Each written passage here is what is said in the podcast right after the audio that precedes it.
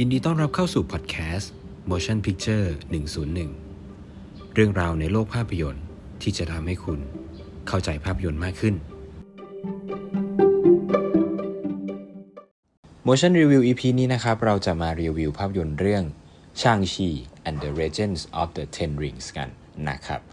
สำหรับภาพยนตร์เรื่องนี้นะครับ ก็อย่างที่ทราบกันว่าจริง ๆ แล้วเนี่ยเราน่าจะได้ดูภาพยนตร์เรื่องนี้กันเนี่ยตั้งแต่ปีที่แล้วแล้วนะครับ แต่ว่า ก็หนีสถานการณ์โควิดกันมา จนได้ดูเอาปีนี้ ซึ่งกว่าที่เราคนไทยเนี่ยจะได้ดูกันก็ต้องรอกันถึงช่วงเวลานี้เลยนะครับ เพราะว่าสถานการณ์ประเทศเราเนี่ยก็เพิ่งจะดีขึ้นแล้วก็เปิดโรงหนัง แต่ยังไงก็ตามก็ได้ดูกันแล้วนะครับสำหรับช่างชีที่รอกันมานานสำหรับผมเนี่ยผมจำได้ว่าผมเคยพูดเอาไว้แล้วนะครับว่าช่างชี and the Legends of the Ten Rings เนี่ยเป็นหนังมาเวลที่ผมอยากดูที่สุด ในปีนี้เลยก็ว่าได้นะครับ อยากดูมากกว่า Black Widow อยากดูมากกว่า Eternals ซะอีก เหตุผลพวกนี้ครับ หลักๆ เหตุผลเดียวเลยนะครับ เลี้ยงเชาเว่ยครับ ผมเนี่ยเป็นคนที่ค่อนข้างมีความชื่นชอบเป็นการส่วนตัวนะครับสำหรับเลี้ยงเชาเว่ยเป็นอย่างมากนะครับ อาจจะด้วยความที่ผมเนี่ยโตมากับหนังฮ่องกงยุค 90 มันทำให้เรามีความคุ้นหน้าคุ้นตากับนักแสดงคนนี้ มานานตั้งแต่เราเด็กนะครับ ประกอบกับว่างานงานแสดงของเขาที่เป็นที่น่าจดจำเนี่ยก็มีหลายเรื่องเหลือเกินนะครับ ไม่ว่าจะเป็นชุงกิงเอ็กซ์เพรสของวองกาไวนะครับ รวมถึงงานอย่าง Infernal Affair ที่เป็นหนังอาชญากรรม ดราม่าที่เรียกได้ว่าเป็นอันดับ ต้นๆของฮ่องกงอยู่เหนือการเวลามากเลยจนถึงปัจจุบันนะครับสองคนสองคมนั่นเองที่เล่นกับลิวเตอร์หัว อะไรประมาณนี้ครับมันทำให้ผมเนี่ยรอคอยที่จะดูชางชีมากๆ ทันทีที่ได้เห็นว่าคุณเลียงเฉาเว่ยเนี่ยได้มาเป็นนักแสดงเรื่องนี้ด้วยนะครับ ซึ่งภาพยนตร์ชางชีเนี่ยหลังจากที่ดูเสร็จนะครับ ก็ได้ข้อสรุปเลยว่า สนุกฮะมันเป็นหนังที่สนุกมาก ผมใช้ความว่ามันเป็นหนังบันเทิงเต็มรูปแบบจริง ๆ แล้วก็ขอก่อนเลยแล้วกันว่าว่ามันดีกว่า Back Video แน่ๆนะครับผมอาจจะยังไม่เคยมาโปรโมชั่นรีวิว Back Video ให้ฟังกันนะครับ แต่ว่าก็โดยรวมโดยรวมแล้วกัน Back Video สำหรับผมไม่ได้เป็นที่น่าประทับใจสักเท่าไหร่ โดยเฉพาะองค์ 3 ของหนังที่เป็นช่วงไคลแม็กเนี่ย โอ้โหมันมันหลุดโลกแล้วก็ดูไม่สมเหตุสมผลไม่ดูไม่เป็นความจริงที่เนื้อเรื่องปูเอาไว้ซะเลย แล้วก็ดูไม่ค่อยรู้เรื่องครับ ผมรู้สึกว่าฉากคลายแม็กของ Black Widow นั้นทำไม่ค่อยดีเท่าไหร่ลำดับเรื่องไม่ค่อยดีจังหวะ ก็แปลกๆไปนะครับอะกลับมาที่ Shang-Chi โดยรวมความคิดแรกที่เข้ามาเลยฮะสนุกกว่า Black Widow ดีกว่า Black Widow แน่นอน อาจจะเพราะว่าด้วยความที่มันเป็นหนัง ซูเปอร์ฮีโร่เอเชียเรื่องแรกของมาเวลนะครับ แล้วก็มันก็มีการผสานความเป็นหนังฮ่องหนังแอคชั่นฮ่องกงที่เป็นแนวกังฟูหรือแนว martial art ที่เป็นศิลปะป้องกันตัวเนี่ยมาผสมเยอะทีเดียว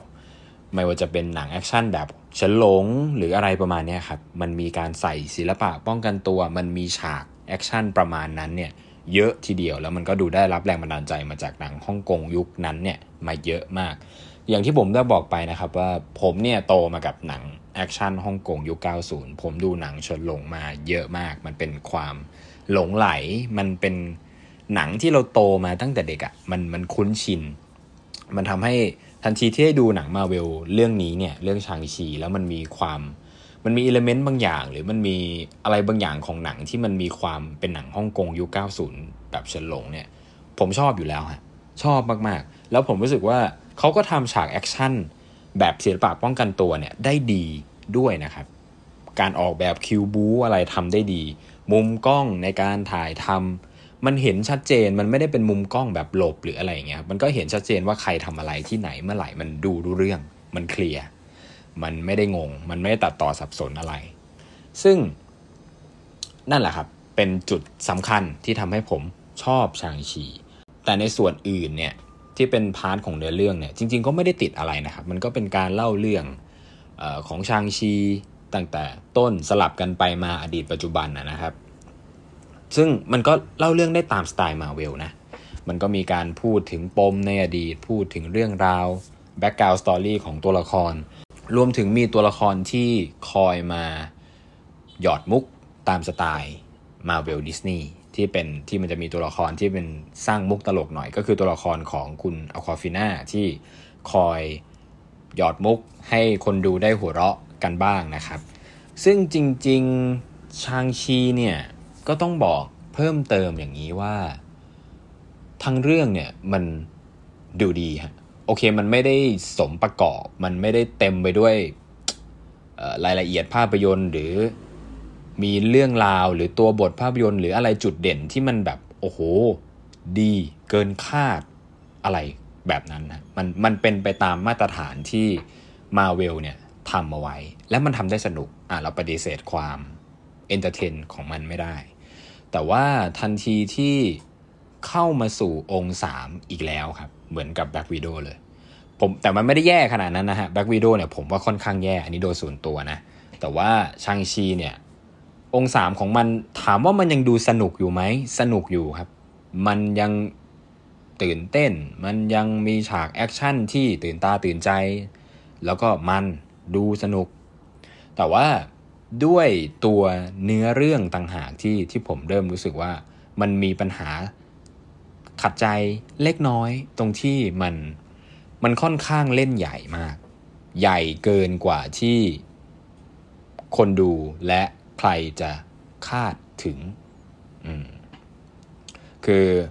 อันนี้ผมพยายามไม่สปอยนะ แล้วแล้วผมตั้งใจไว้ว่าไม่ไม่สปอยคนคนที่ยังไม่ดูสามารถรับฟังได้นะครับ แต่ว่าบอกแค่นี้แล้วกันว่าว่าตัวไคลแม็กของมันเนี่ย สุดท้ายเรื่องมันเดินมาสู่จุดที่ที่เราคาดไม่ถึงว่าว่ามันจะขนาดนี้เลยเหรอ มันมันขยับจากความเป็น ซูเปอร์ฮีโร่บนดินที่มีพลังแบบ Ten Rings อะไรอย่างเงี้ยมันขยับไปแบบเรื่องราวต่างมิติ หรือมีสิ่งมีชีวิตอื่น ๆ ที่เป็นแบบสิ่งมีชีวิตดึกดำบรรพ์อะไรประมาณนี้เลยฮะผมพูดไปแค่นี้แล้วกัน จะได้ไม่ spoil มากกว่านี้ อะไรประมาณนั้นนะครับ มันทำให้ไอจากความอยู่บนดินตลอดทั้งเรื่องที่เราดูมาเนี่ยความสัมพันธ์ครอบครัว ความสัมพันธ์พ่อลูก โอเค มันมีแบบพลังเทนสริงที่มัน เก่งและเวอร์วังมากแหละ แต่ว่าพอมันบิดโทนมาในช่วงองศามแล้วมันเปิดเผย พาเรื่องราวไปสู่อีกจุดหนึ่งเนี่ย มันมันใหญ่โตมากอะมันใหญ่โตแล้วมันมันยิ่งใหญ่มาก ซึ่งไอ้ยิ่งใหญ่เนี่ยสำหรับคนที่ชอบผมว่าก็คงจะชอบอะแต่ว่าสำหรับคนที่มันรู้สึกขัดขัดใจนิดๆแบบผมเนี่ย มันจะออกแนวแบบหลุดหลุดไปนิดนึง เพราะมัน มันเกินกว่าที่เราคิดเอาไว้ เกินกว่าที่เราคาดหวังเอาไว้ และมันเกินในรูปแบบที่ที่มันไม่ได้ว้าวอะแต่มันเต็มไปด้วยความ question mark ในหัวนิดหนึ่งว่า แล้วหลังจากนี้มันจะยังไงต่อนะมันคือถ้าถ้ามันเนื้อเรื่องหรือความสามารถตัวละครหรืออะไรแบบนั้นอะ มันเดินไปถึงจุดนั้นได้แล้วอะ หลังจากนี้มัน จะยังไงอะ มันจะสู้กับอะไร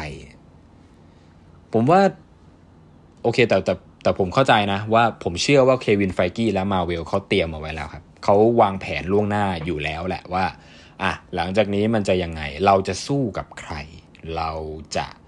พอมันเป็นพอมันจะต้องรวมเป็นอเวนเจอร์ในอนาคตเนี่ย ซึ่งผมก็ไม่รู้อีกกี่ปีนะครับ แต่น่าจะอีกอีกสักพักใหญ่ ๆ อยู่แหละ เพราะว่ามันน่าจะต้องปูอะไรใหม่ ๆ พวกตัวละครใหม่ ๆ ทั้งหมดเลย แต่กว่าจะไปรวมเป็นอเวนเจอร์นั้นน่ะไอตัวร้ายหลักของจักรวาลคนต่อไปเนี่ยนอกจาก Thanos เนี่ยมันจะไปสู้กับอะไรอีก ถ้า ถ้าใครแม็กของ Shang-Chi เนี่ยมันมันเบอร์ใหญ่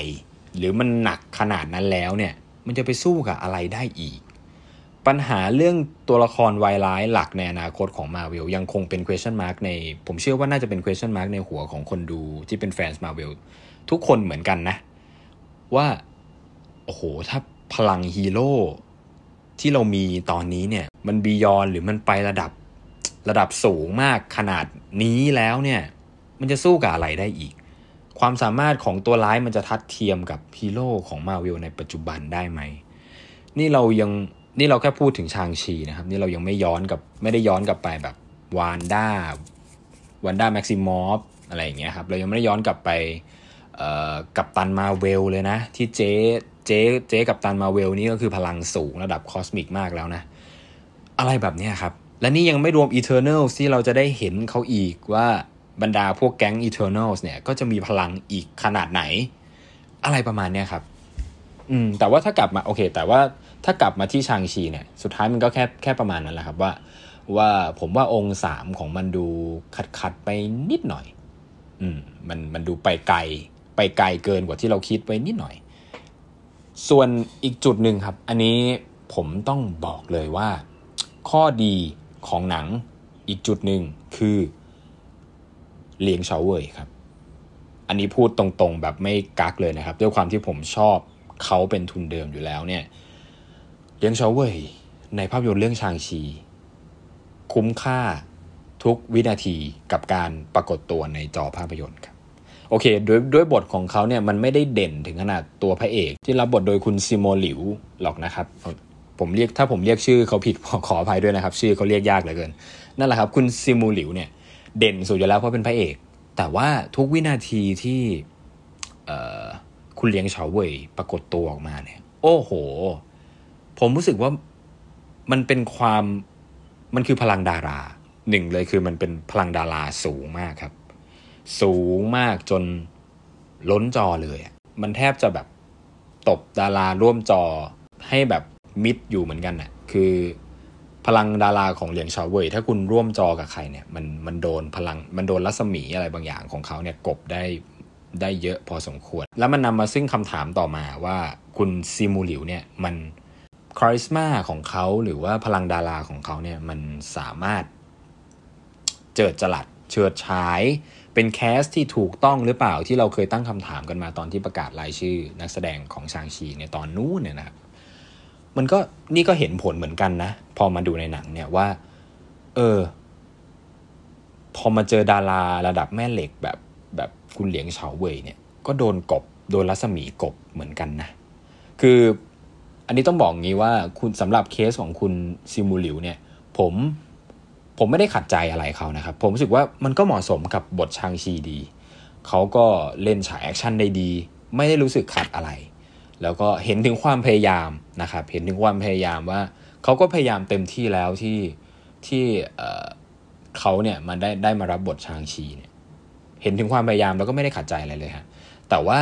ไอ้เรื่องคาริสมาหรือว่าแบบเสน่ห์พลังดาราส่วนตัวเนี่ยอันนี้น่าสนใจ น่า น่าคิดเหมือนกันว่า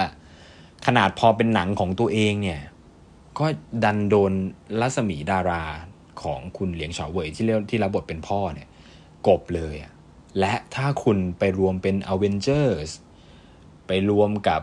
ซูเปอร์ฮีโร่ตัวอื่นๆเนี่ยในอนาคตและตัวอดีตที่ยังไม่ได้แบบโดนตัดออกไปนะ โอ้โห มันจะโดนรัศมีดาราของคนอื่นกลบมากน้อยแค่ไหน อันนี้ก็น่าติดตามแล้วก็เป็นคำถามที่น่าสนใจเหมือนกันนะครับ อันนี้อันนี้เฉพาะว่าว่ากันเฉพาะเรื่องแบบไอ้นี่ล้วนๆเลยนะเรื่องแบบพลังดาราสำหรับตัวนักแสดงล้วนๆเลยนะครับไม่ได้นับเรื่องคาแรคเตอร์ตัวละครนะ เพราะว่าผมเชื่อว่าชางชีเนี่ยจะต้องเป็นอีกหนึ่งตัวละครฮีโร่สำคัญในอนาคตอยู่แล้วแหละ เพราะว่าโอ้โหพลังเขาพลังเขาน่าสนใจมากครับ พลังเขาน่าสนใจมากและ น่าจะหยิบมาใช้ประโยชน์ได้มากในอนาคต เก่งเลยแหละ อันนี้ถ้าพูดตามตรงอย่างที่ผมได้บอกไปแล้วว่า แล้วมันในอนาคตมันจะสู้กับอะไรวะถ้ามันพลังมันขนาดนี้อะไรเงี้ยไอ้ Ten Rings มันพลังสูงมากครับ เพราะฉะนั้นเรื่องคาแรคเตอร์หรือเรื่องความสำคัญของตัวละครเนี่ย ก็น่าจะสำคัญอยู่แล้วในอนาคต แต่ผมพูดเฉพาะนักแสดงว่ามันจะเป็นยังไง มันจะโดนกลบมากน้อยแค่ไหนและและนักแสดงจะทำหน้าที่ได้ดีขนาดไหนในอนาคตเท่านั้นเองนะครับ ในส่วนอื่นของหนังเนี่ยก็ ผมว่ามันไม่ได้มีอะไรพูดมากขนาดนั้น เพราะอย่างที่บอกว่ามันทุกอย่างมันตามมาตรฐานหนังมาเวลอะหนังมาเวลด้วยรูปแบบที่เราคุ้นเคยเป็นยังไง ชางชีก็เป็นแบบนั้นครับ แล้วมันก็ไม่ได้ต่ำกว่ามาตรฐาน อืม ดีนะ ผมรู้สึกว่าสนุกเลยย้ำอีกครั้ง อีกกี่รอบแล้วก็ไม่รู้นะ ขอโทษด้วย แต่ว่าสนุกเลยครับ มันเป็นหนัง entertain แต่ว่ามันดีถึงขนาดมันดีเป็นแบบโอ้โหหนังมาเวลระดับ ต้นๆ เหมือนที่เรื่องก่อนๆ เคยทำได้ไหมในระดับที่แบบกัปตันอเมริกา The Winter Soldier Guardian of the Galaxy เคยทำมาไว้ หรือกัปตันอเมริกา Civil War ก็ได้อะไรอย่างเงี้ยมันก็ไม่ได้ดีขนาดนั้น มันไม่ได้มีเนื้อเรื่องที่ล้ำลึกหรือว่าแบบมีความซับซ้อนมีความเป็นมนุษย์สูงอะไรมากมาย แต่ว่าใน part ของครอบครัวทำได้ดีนะครับ ผมผมคิดว่าในมุมของซุปหนังซูเปอร์ฮีโร่ถือว่าเล่าปมปัญหาครอบครัวและตัวละครได้ดี ก็ประมาณนี้ครับสำหรับชางชี and the Legends of the Ten Rings ไม่รู้คนอื่นว่ายังไงนะครับ แต่ผมขอยืนยันคำเดิมอีกทีว่าเหลียงเฉาเว่ยคือที่สุดนะสำหรับภาพยนตร์เรื่องนี้ คิดเห็นยังไงก็อีเมลมาบอกผมได้นะครับ ตามอีเมลที่ทิ้งไว้ใน description เนาะก็